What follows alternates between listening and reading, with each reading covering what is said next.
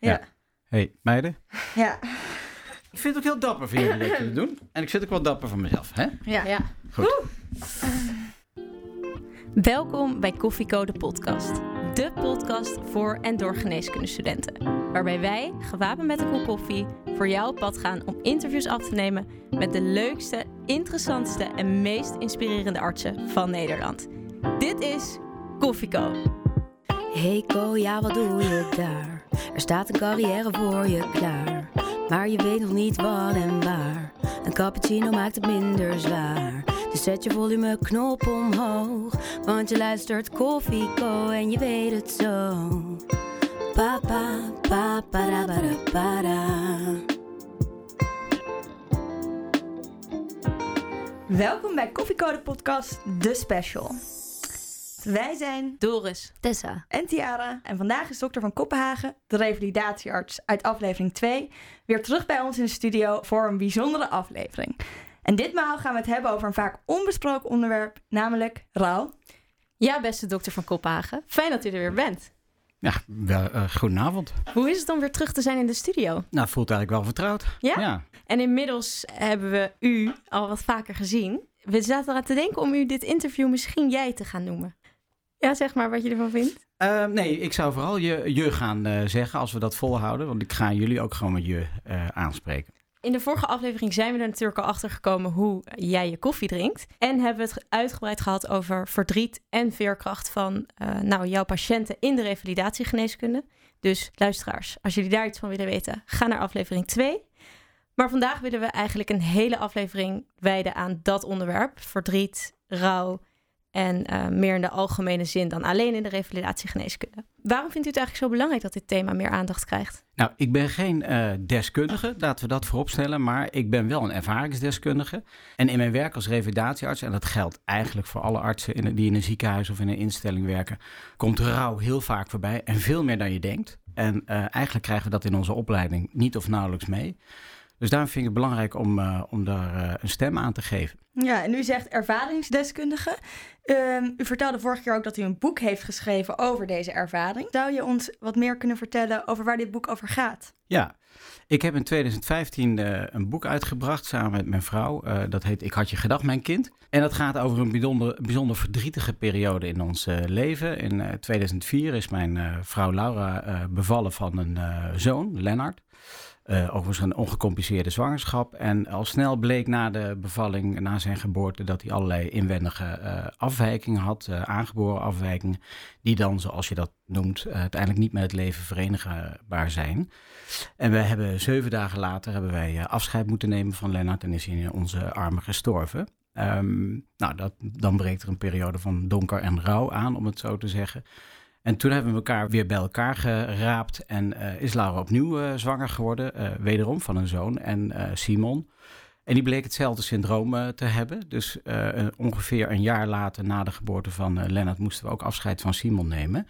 Ehm, een nieuwe klap eh, te verwerken. En eh, nou, daar eh, kwamen we ook weer met z'n tweetjes bovenop. En die oerdrift om eh, kinderen te krijgen, die bleef. En toen zijn we een, eh, een langdurig traject ingegaan, ingewikkeld eh, IVF-traject in eh, Maastricht, PGD. Dat is nu ook, wordt nu ook in Utrecht uitgevoerd.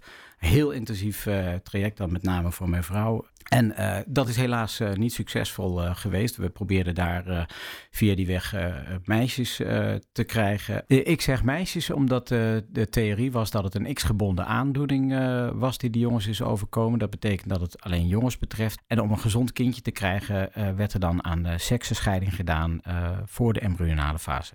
Eh, dat is niet gelukt. En toen gingen we opnieuw een eh, rouwperiode in, die we eh, goed hebben afgesloten. En ja, het boek wat ik toen geschreven heb is meer een ode aan hoe we dat met elkaar hebben gedaan. En een ode aan de liefde, omdat we nog steeds daarin gelukkig zijn met elkaar. Dat is wel een heel heftig boek als ik dat zo hoor. En ik heb het natuurlijk gelezen. Zou je misschien een passage willen voorlezen uit het boek om de aflevering te openen? Graag. Het speelt zich af op 2 september 2004. Ik snel door de hoofdingang van het Sint-Radboud ziekenhuis naar buiten. Tranen schieten in mijn ogen. Dat moet het felle zonlicht zijn. Meteen daaroverheen de hitte, een dreun van je welste, vol in mijn gezicht. Precies acht dagen geleden was ik voor het laatst buiten. Toen regende het en was het herfstig koud. Vandaag is het zomers warm. Het zweet breekt me uit in die veel te warme kleding. Het liefst zou ik er vandoor gaan. Weg van het ziekenhuis, weg van al die witte jassen. De wijde wereld in. Wie zijn toch al die mensen die maar doen alsof het de normaalste dag van het jaar is? Wie zijn toch die mensen die op weg zijn naar hun werk, het winkelcentrum of hun familie? Hallo? Hallo daar? Weten jullie wel wat wij net hebben moeten doorstaan? Weten jullie wel wat wij net gedaan hebben? Twee uur geleden heb ik mijn zoon, Lennart Floris van Kopenhagen, gewassen en aangekleed. En hij is dood. Uit het niets begin ik te rennen, steeds harder. Ik knal van binnen uit elkaar en schreeuw hard zijn naam. Lennart! Lennart! Twee spelende jongens kijken om. Ik schrik van mezelf, maar blijf rennen. Ik lijk wel gek. Nee, ik ben gewoon gek. Gek van verdriet. Dat komt binnen. Ja, Ik heb het boek zelf al gelezen, maar om het zo ook eh, uit jouw mond te horen komen. En ja, dat, dat voel. Het gaat over jouw levensverhaal, of jullie levensverhaal eigenlijk. En daarin staat rouw centraal. En in de geneeskunde eh, is het zo dat we eigenlijk veel definities leren, maar niet de definitie van rouw. Is er eigenlijk een definitie van rouw? Ja, als je daarop gaat googlen vanavond eh, over dit onderwerp, is er heel, natuurlijk heel veel over geschreven. Er zijn allerlei theorieën over. Eh, wat ik bij ons heb gemerkt, maar ook wat ik in de dagelijkse praktijk eh, merk, is dat hè, we snel koppelen dat aan fases van rouw. Dat, eh, die gaan over eh, eh, ontkenning, over eh, woede, over eh, dat je in de war bent. Eh, dan zou je verdriet hebben en daarna zou er een acceptatieproces optreden. Nou, in de praktijk is het zo dat die fases of er helemaal niet zijn of dwars door elkaar lopen, op één dag eh, bij dezelfde patiënt eh, voorbij komen.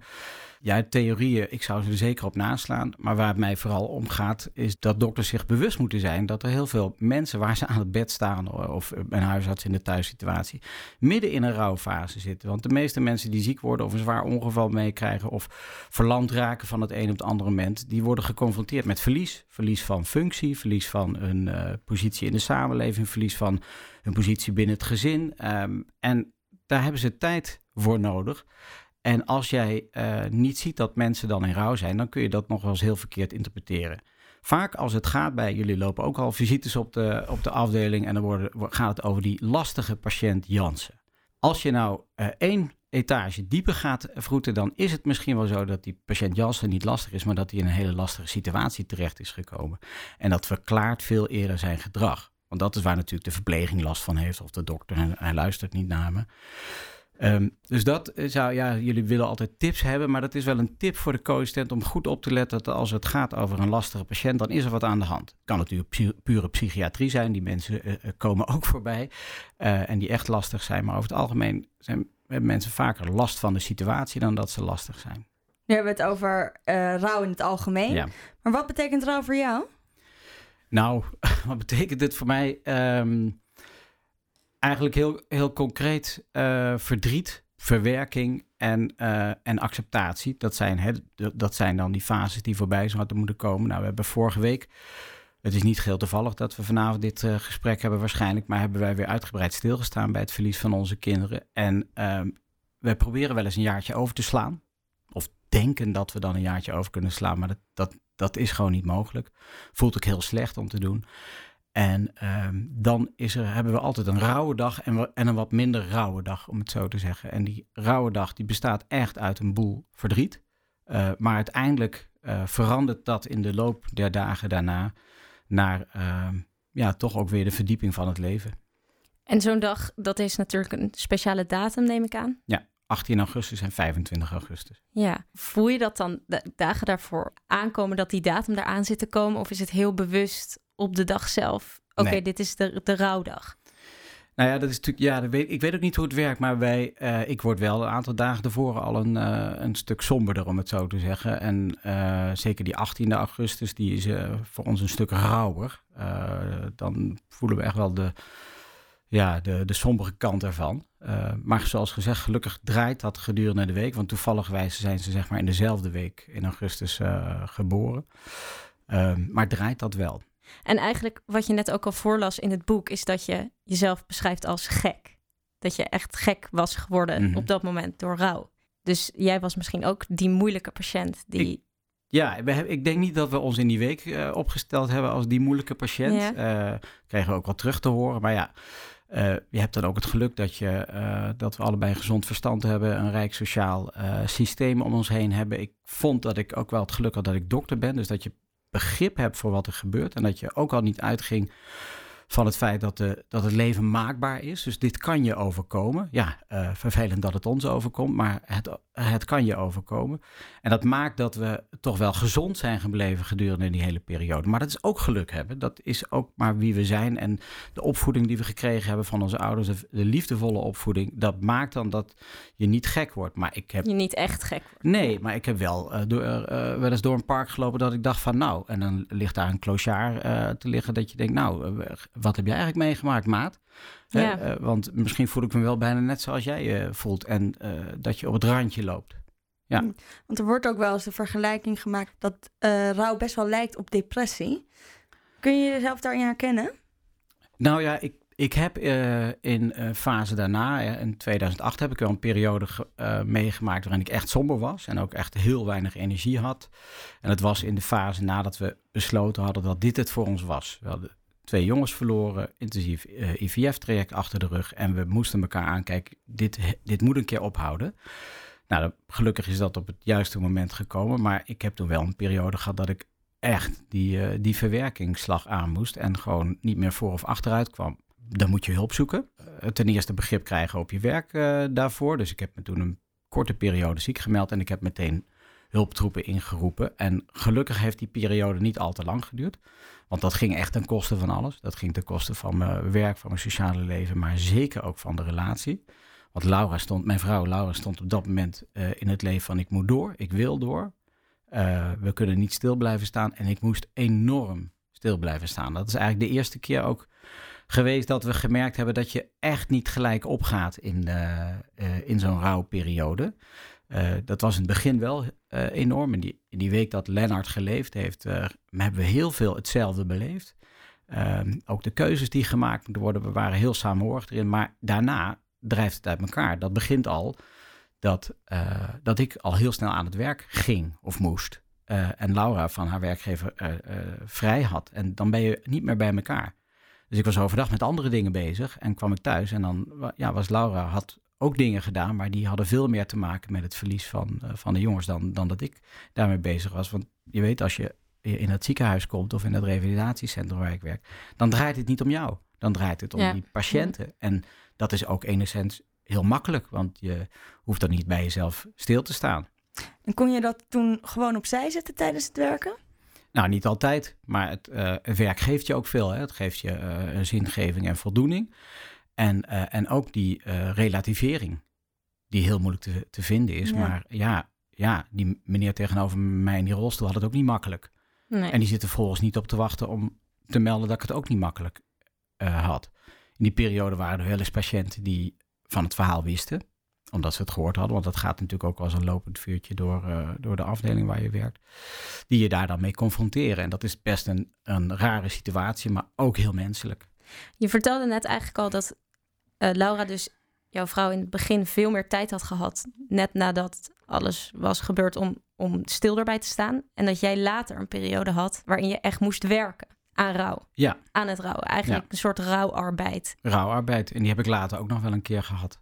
En hoe heb je dat gedaan? Want je zegt hulptroepen. Wie waren de hulptroepen? Nou, eh, hulptroepen, psycholoog. Hè? Dus eh, iemand die verstand heeft van rouw en je dat uitlegt van wat je nu doormaakt, dat het niet raar is. Dat is sowieso wel fijn om te horen dat het niet raar is.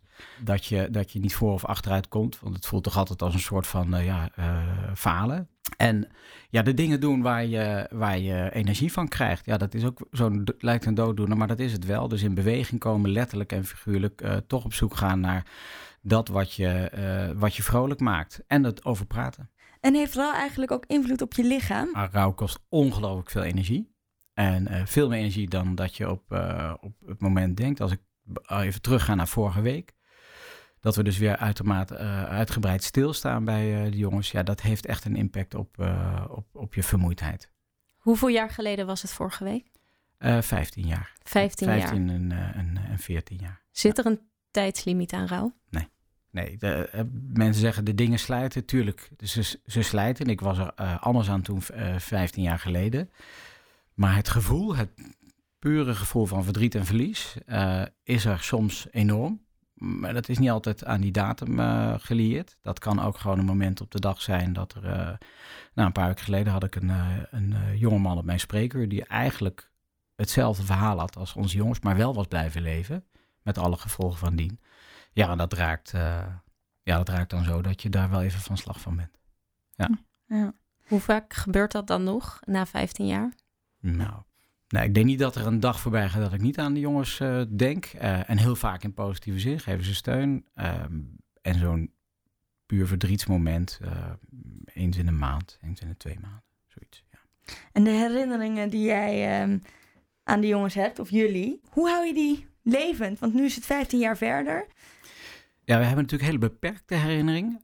Lennart heeft zeven dagen geleden en Simon een paar uur. Um, dus daar moeten we het niet van hebben. Uh, dus dan is het uh, de herinnering aan mogelijk uh, de toekomst die we voor ons hadden gezien. de, de herinnering aan de fantasie, om het zo maar te zeggen. Dus ja, wat ik net zei, 14 en 15 jaar geleden, dan, heb, dan stel je wel eens voor hoe het zou zijn. we kunnen ons dat niet voorstellen, maar goed, we, kinderen maken zo'n uh, uitgebreid onderdeel van ons leven uit dat we er wel van alles bij kunnen voorstellen. Want we horen natuurlijk alle verhalen van, uh, van vrienden en van, uh, van, van zussen. Um, ja, en, en, zo, en rituelen houden, je, houden de herinnering hoog, om het zo te zeggen. Nou, en daar heb ik nog wel iets over geschreven, want de natuur is belangrijk voor ons. En um, we hebben op een gegeven moment de as van de jongens uitgestrooid in Zwitserland, een van onze favoriete bestemmingen. Donderdag 25 augustus 2011. Vandaag is de verjaardag van Lennart. Hij zou zeven zijn geworden. Deze dag staat in het teken van het uitstrooien van de as. De tijd is er rijp voor. Hier hebben we een aantal jaar omheen gedraaid, maar na onze verhuizing naar Zwitserland hebben de urnen eigenlijk nooit een mooie plaats gekregen. Dat voelt oneerbiedig. We hebben na veel wikken en wegen een geschikte plek uitgekozen in de buurt van Laura's vakantiehuis in Wallis. De dagen ervoor neemt de spanning toe. Met het uur voel ik mijn schouders zakken.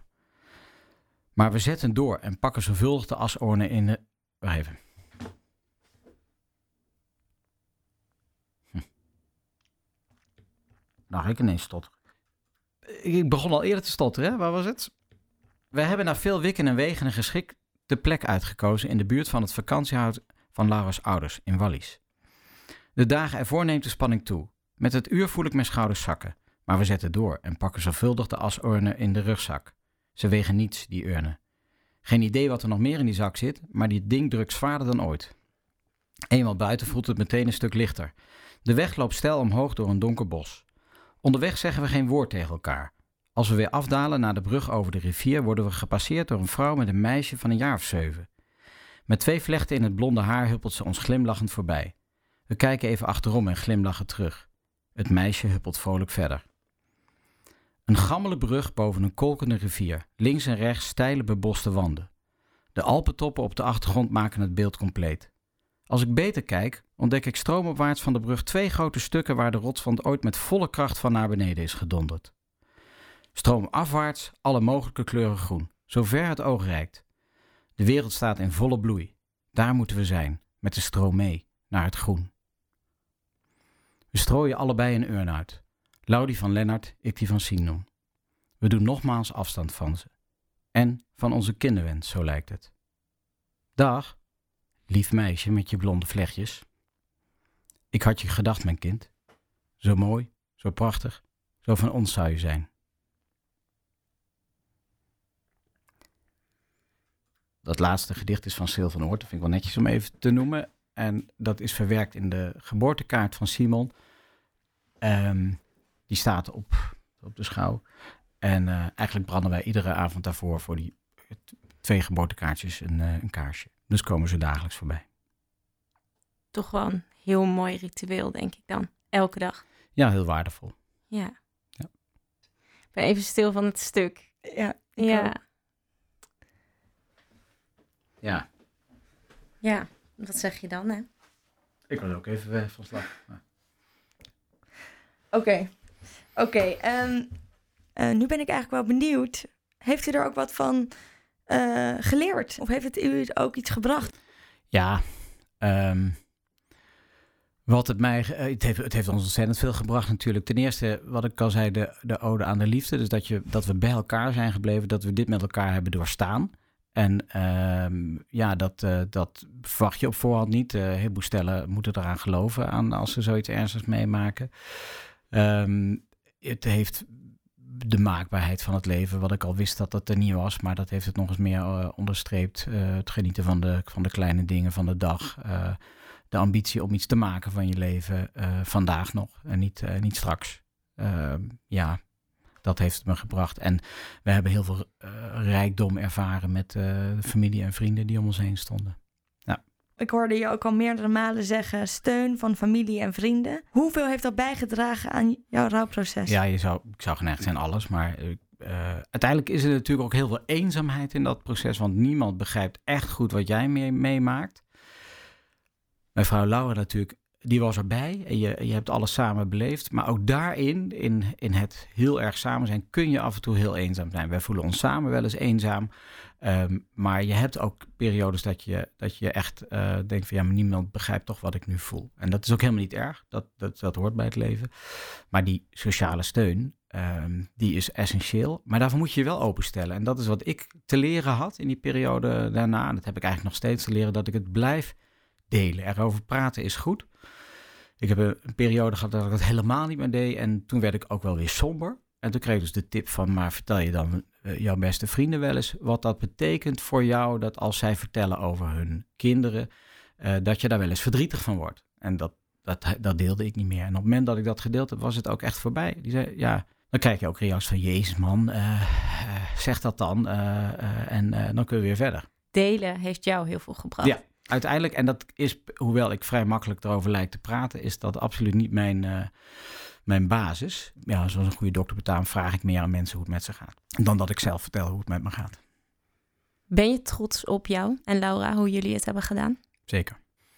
Nou, dat we elkaar uh, steeds aan blijven opzoeken. En uh, je volgt niet hetzelfde pad. Uh, je moet elkaar daar ook in vrij laten. Ehm, dat hoort er ook bij. Dat zie je niet altijd. Uh, dat je elkaar moet vrijlaten. Dus dat gaat ook gepaard met, uh, ja, met, met wrijving, met, met ruzie, met, met elkaar niet begrijpen. Maar uiteindelijk hebben we elkaar altijd weer gevonden. En daar, uh, dat, dat vraagt wel veel. Ja, dat gaat niet zonder slag of stoot.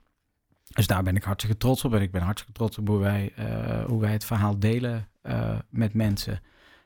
omdat ik merk dat mijn omgeving daar ook waarde aan hecht. Want hoe werd u gesteund? Hoe steun je iemand met rouw? Dat is best wel lastig. Ook voor familieleden.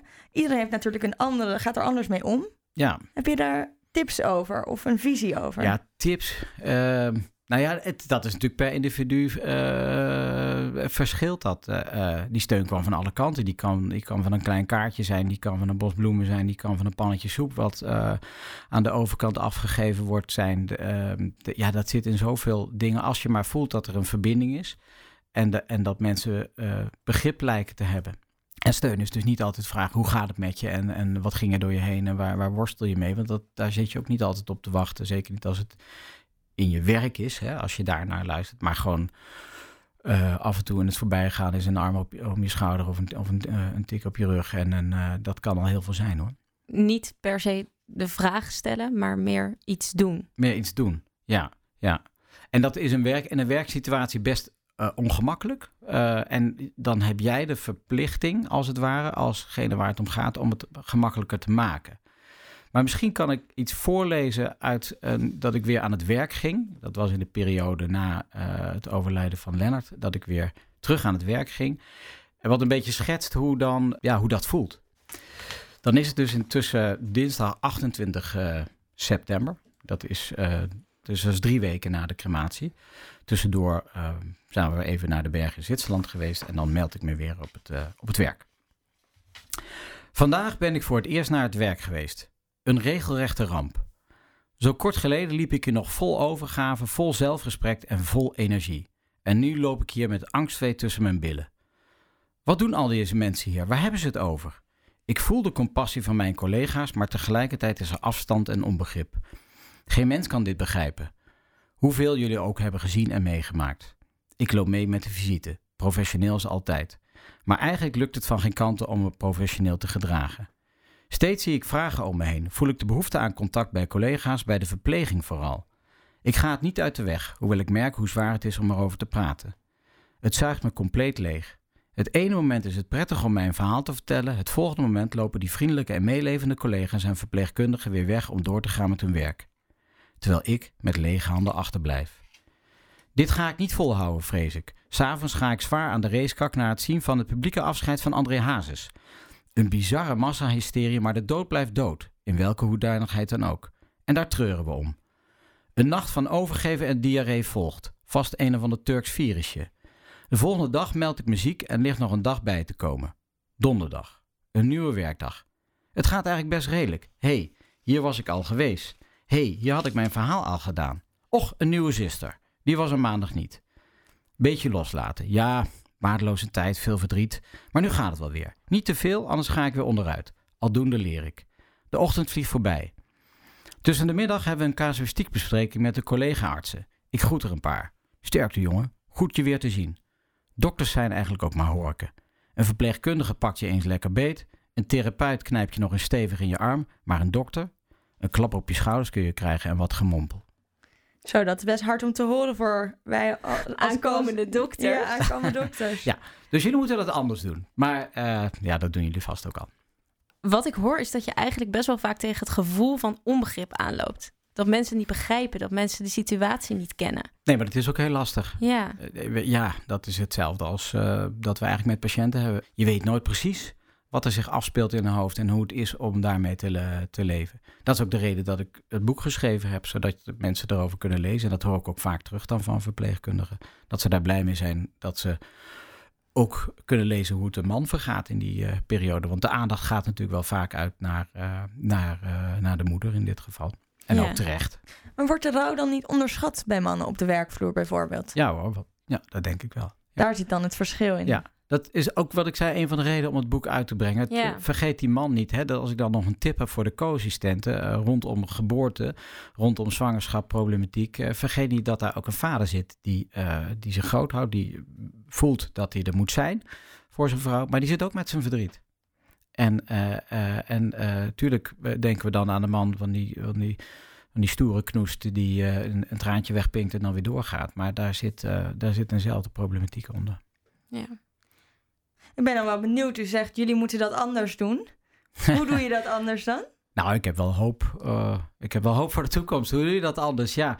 Uh, nou, eigenlijk hetzelfde wat die verpleegkundigen en die fysiotherapeuten uh, wat meer hebben. Dat fysieke of... eh, ja, dat moet je toch wel op je eigen manier doen. Daar is, daar is geen weg voor. Maar laat het er niet, niet zijn. Want dat is het ergste wat je... Ontkenning is het ergste wat je kan overkomen. Zie jij als dokter zelf ook verschil tussen bijvoorbeeld de oudere garde en de jonge co-assistenten? Hoe zij omgaan met empathie voor de patiënt of een rouwende patiënt? Ja, ik, zie, ja ik, heb, ik ben wel hoopvol. Ja, jullie worden daar veel meer in klaargestoomd. Kan natuurlijk allemaal nog, uh, nog beter. Maar um, ja, jullie manier van vraagstelling en interesse en uh, breed kijken naar de patiënt uh, vind ik wel hoopvol. Ja. Is dat dan niet meer een gemaakte empathie? Nou, zo uh, beleef ik het uh, niet. Nee? Jullie wel? Nee, je hoort wel eens dat dat zo beleefd wordt. Omdat wij daar zo op gedrild worden dat het dan is... oh, wat erg, wat, wat erg voor u. En... Wat vervelend. Ja, ja, wat, ja. nou, ja dat zijn... Nou, ja... Uh, wat erg, wat vervelend, uh, dat is heel menselijk om dat te zeggen. Als je dat uh, uitdraagt als zijnde van dat heb ik zo geleerd, dan uh, kan het inderdaad wat robotesk overkomen, om het zo te zeggen. Um, maar af en toe benoemen, um, en dat doe ik wel eens, en dan moet je ook wel leren dat je gewoon achterover kan leunen en iemand doet zijn verhaal en je zegt, jongen, dat is niet mis wat u daar heeft meegemaakt in jouw bewoordingen. Ja, dat doet zoveel aan de overkant, dat je gewoon ja. laat blijken van, het is uh, verdorie niet niks, uh, zo'n beroerte of zo'n dwarslesie of een, uh, een tumor hebben doorstaan. Dus durf dat te doen als jonge dokters. Ja. Durf zo ja. feedback te geven. Of... En dan maakt leeftijd helemaal niet uit, hè? want uh, ja, er zijn mensen die op hun 26e meer levenservaring hebben dan iemand op zijn 50ste. Dus doe wat bij je past, maar maak het wel bespreekbaar en laat zien dat je weet hebt van wat er speelt aan de andere kant. Ik denk dat je vooral leert van hoe anderen het doen. He, dus voorbeelden uh, ja. geven. Dus op het moment dat, uh, dat je als supervisor het voorbeeld van geven, zo denk, vind ik dat je met dit soort situaties om moet gaan, dan leer je. Dat Ja. is ook de, het beste leermoment voor een, eh, voor, een, eh, voor een jonge collega volgens mij. En Ervaring. ik, ja, en ik heb daar ook heel veel van geleerd van, eh, van oudere ervaring. Maar ik leer soms ook van jongeren. Ik zat gisteren naast een co-assistent en die stelde echt een prachtige vraag. ehm, waardoor het gesprek een hele andere wending kreeg. Dus ja, je leert dagelijks bij. En wat nou als je zelf geen levenservaring hebt? Wat voor tip heb jij dan voor de jonge dokters? Hoe ga je daar echt mee om? Als je niet weet waar het over gaat. Ja, maar dan kom ik weer terug op dit net dat je eigenlijk nooit precies weet waar het over gaat. En je hoeft niet een psychose te hebben gehad om een goede psychiater te zijn. Dus het gaat erom dat je je inleeft in wat er, eh, in de verhalen die verteld worden. En dat je nadenkt over wat voor een impact dat kan hebben. En je hebt alle ziektebeelden komen op min of meer ook in je vriendenkring en familiekring voor. Dus sta daar open voor wat voor een impact dat heeft voor die, voor die mensen, voor de omgeving en voor de patiënt zelf. Wees je er bewust van. En wees je er bewust van, nogmaals, dat die mensen in, eh, eh, ook vaak in een rouwfase zitten, een rouwperiode doormaken. Ik kan me wel voorstellen dat als je mensen soms echt de ruimte geeft om hun emoties kwijt te kunnen en daarover te praten in, nou ja, op de poli bijvoorbeeld. Ja, kost tijd. Ja, dat je Ja. spreekuur ook kan uitlopen. Ja, dat is een ramp. Ja, en de, en de dokters die dat aandurven, eh, lopen soms uit. Maar je zult eh, merken dat als je het niet bespreekt, dat je uiteindelijk eh, langere tijd kwijt kan. Die mensen komen vaker terug, om maar eens wat te zeggen. Dus je moet nog een keer een afspraak maken. En ik zeg dan altijd als er een gesprek uitloopt eh, tegen de volgende patiënt, eh, ik ga net zoveel aandacht aan u besteden als aan de vorige patiënt. En dan kan het zijn, zomaar zijn dat het wat uitloopt. En loop jij dan veel uit? Maar dan heb ik ook wel een vak gekozen hè, ik, waar, waar wij ruim de tijd nemen voor de patiënt. En dat doen we ook omdat dit een onderdeel is van, eh, van de revalidatie. Het verwerking en acceptatie dat jij een blijvende handicap hebt waar jij mee voort moet. En dat jouw leven er anders uit gaat zien dan je tevoren had gehoopt en geschetst. En van de ene dag op de andere dag verandert dat. Ja, daar kun je niet aan voorbij gaan dat eh, mensen dan de tijd en ruimte nodig hebben om daar een gesprek over te voeren.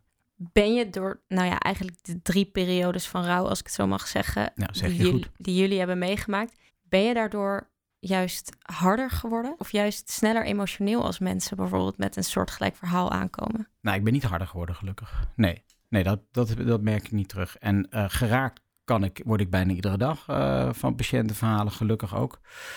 Misschien ben ik iets emotioneler betrokken. Maar wat ik net zei, ik denk wel dat ik het meeneem in de, in de spreekkamer en in mijn, eh, eh, in mijn relatie met patiënten. Dat denk ik wel.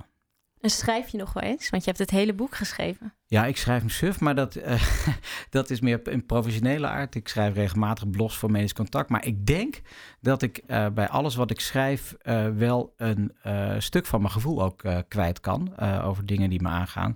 En, en schrijven heel- heeft mij heel erg geholpen. De, het boek is eh, eigenlijk een grote eh, therapeutische sessie eh, geweest. waardoor, ik, waardoor ik de zaak beter heb kunnen verwerken.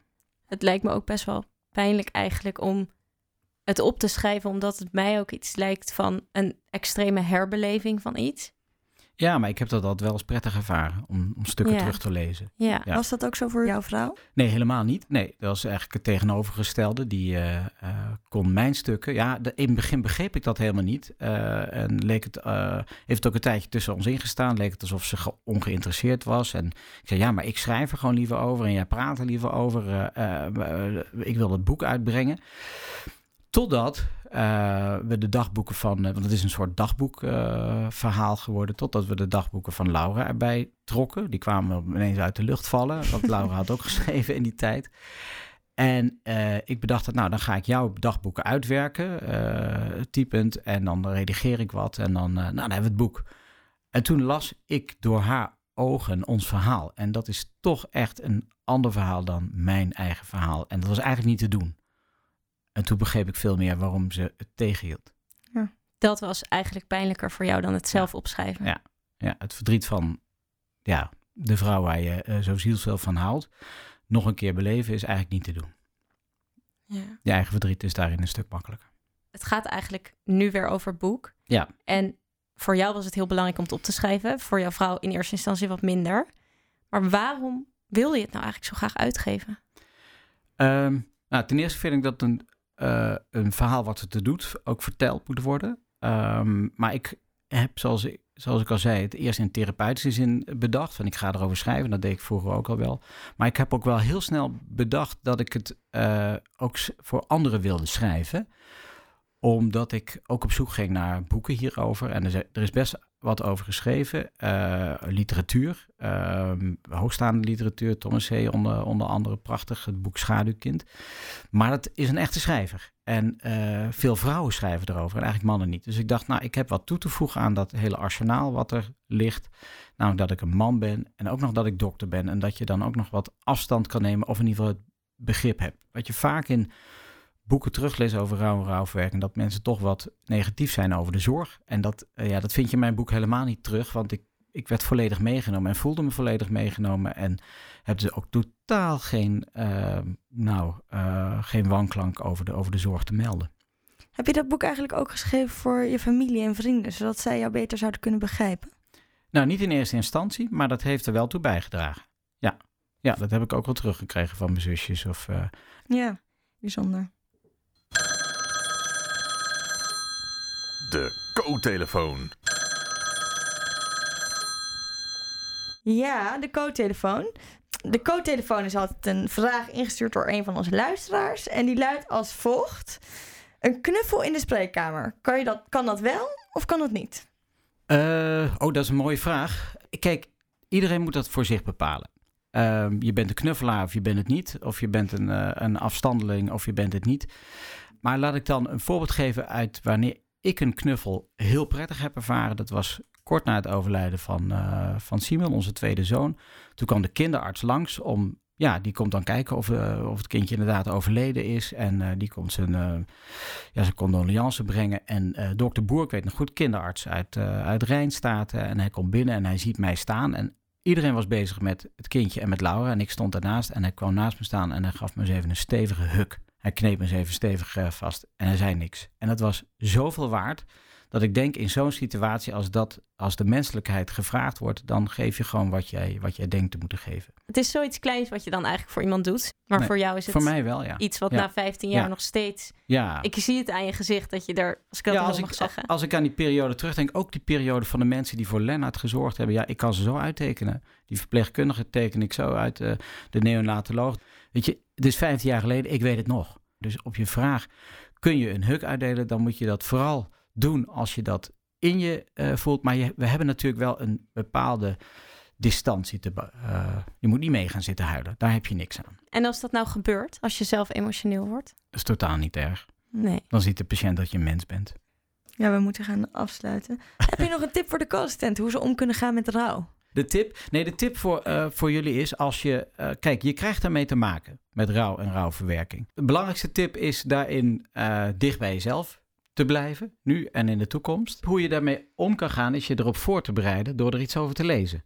Nou ja, eigenlijk zoals je de hele geneeskunde benadert. Hè? Als je naar een patiënt gaat die last heeft van zijn dikke darm of van zijn blaas, dan heb je daar iets over gelezen, heb je literatuur bij elkaar gezocht en dan ga je goed beslagen, kom je ten ijs. En eh, datzelfde geldt voor rouw. We komen het veel tegen, dus lees erover. Er is veel over gepubliceerd, van lectuur tot eh, literatuur. En als ik je dan een tip mag geven, dan zou ik kiezen voor eh, hoogleraar rouw en rouwverwerking uit Leiden, Manu Kersen. Heeft hele toegankelijke boekjes geschreven, onder andere Vingerafdruk van verdriet. En, die, en die zijn niet specifiek voor als je een kind verliest, maar eigenlijk voor, voor verdriet en verlies in het algemeen. En heel waardevol om die ook eens te bestuderen, om het zo te zeggen. Mooie tip. Ja, want je zei het al, het gaat niet alleen over verlies van mensen. Rouw gaat eigenlijk over veel meer dan alleen eh, verlies van dierbaren. Het Ja. gaat Het gaat ook over verlies van gezondheid, om het zo maar eens te zeggen. En over verlies van, eh, van identiteit, die soms opgehangen is aan de, aan je, omdat je marathons loopt. En als je dan een dwarslesie krijgt of een, eh, een, een beroerte, je kan geen marathons meer lopen. Als dat je identiteit is, dan moet je daar eh, wel een rouwverwerking voor, voor ingaan. En als ik dan toch nog een, een tip mag geven, lees iets over wat, wat mensen dan doormaken. Door bijvoorbeeld te lezen over response shift. Want uiteindelijk lukt het een groot gedeelte van de mensen die zoiets ergens overkomt, toch om weer gelukkig te worden. En als je daarover nadenkt, hoe is dat nou mogelijk? Dat als je in een rolstoel belandt, dat je dan toch nog het geluk vindt. En misschien hebben mensen aan ons ook wel eh, gedacht van hoe is het nou mogelijk dat je zo gelukkig oogt met z'n tweeën terwijl je dit hebt doorgemaakt. En dat heeft alles te maken met dat je uh, andere, anders naar de wereld gaat kijken. Jouw construct van kwaliteit van leven verandert uh, door de omstandigheden, waardoor je weer uh, bouwstenen hebt om die kwaliteit van leven op te bouwen. En dat, dit is allemaal wat uh, theoretisch, maar waar het op neerkomt dat als jij gelukkig werd van een marathon lopen en je kan dat niet meer doen, dan moet je zorgen dat je een andere hobby krijgt, zoals handbiken. En dan kun je misschien wel weer gelukkig worden. Kort door de bocht. Ja, ja. duidelijk. Is er voor jou, nog een laatste vraag uit benieuwdheid, is er voor jou of jullie ook een bewust moment geweest dat jullie dachten voor het eerst, hé, hey, ik, ik voel weer geluk? Wauw, mooie vraag. Um, ja, dat uh, kan ik me precies herinneren. Uh, dat, ik, dat wij samen door de straten van Bolzano, waar het leven gevierd wordt in Italië, liepen. Een prachtig weertje in een hartstikke leuk stadje. En dat we op een terras neerstreken met een goed glas witte wijn. En dat Laura verzuchtte, het gaat eigenlijk hartstikke goed met ons. En dat ik me realiseerde, ja, we hebben voor het eerst sinds lange tijd niets meer om van te herstellen. We, hadden, we hebben echt een paar jaar gehad dat we voortdurend van dingen moesten herstellen. En we stonden er nog samen overend en uh, het was even leeg, de agenda van herstel. Nou. Kun je je op zulke soort momenten dat het even helemaal weg is ook wel eens schuldig voelen? Nee. Nee? Nee, daar heb ik niet. Nee. Oké. Okay. Nee. Ik denk dat we dan nu echt aan het eind zijn, zijn gekomen van deze best wel pittige aflevering. Hoe, hoe vond je het, Casper? Ik vond het heel waardevol en ik wil jullie in ieder geval danken voor het podium dat jullie voor dit onderwerp hebben gegeven, waar ik dan een stem aan heb gegeven. En ik denk dat Casper het zelf niet meer hoeft te doen, maar ik denk dat wij als Koffieco wel willen meegeven dat het boek Ik had je gedacht, mijn kind, echt de moeite waard is, vooral voor geneeskundestudenten om te lezen. Dankjewel. Ja, ik denk dat het ook heel, heel waardevol is voor alle co-assistenten die nu luisteren. Um, ja, luisteraars, lieve luisteraars, Bedankt voor het luisteren ditmaal. En dan sluiten we deze aflevering af met een speciaal nummer. Caspar, um, zou je dat nummer willen introduceren? Ja, nou, je had het er straks over hoe je om kan gaan met, uh, met rouw en rouwverwerking. En dat doet iedereen op zijn eigen manier. De een gaat sporten, de ander timmert een, uh, een hok in elkaar. Mijn vader uh, was kunstenaar, die maakte kunst. En een oude vriend van mij van de middelbare school, die ik jaren niet had gezien, die verraste mij vorig jaar met uh, de mededeling dat hij een, een, een lied had geschreven over de jongens. Die had gehoord van het verhaal. En die heeft toen een lied gemaakt, Simon en, en Leonard, van Shoe Size 50. En ja, zoals gezegd, muziek geeft op vele momenten steun. En in de periodes dat wij denk, nadenken over de jongens en terugdenken aan de jongens, dan draaien we dat met, met heel veel plezier.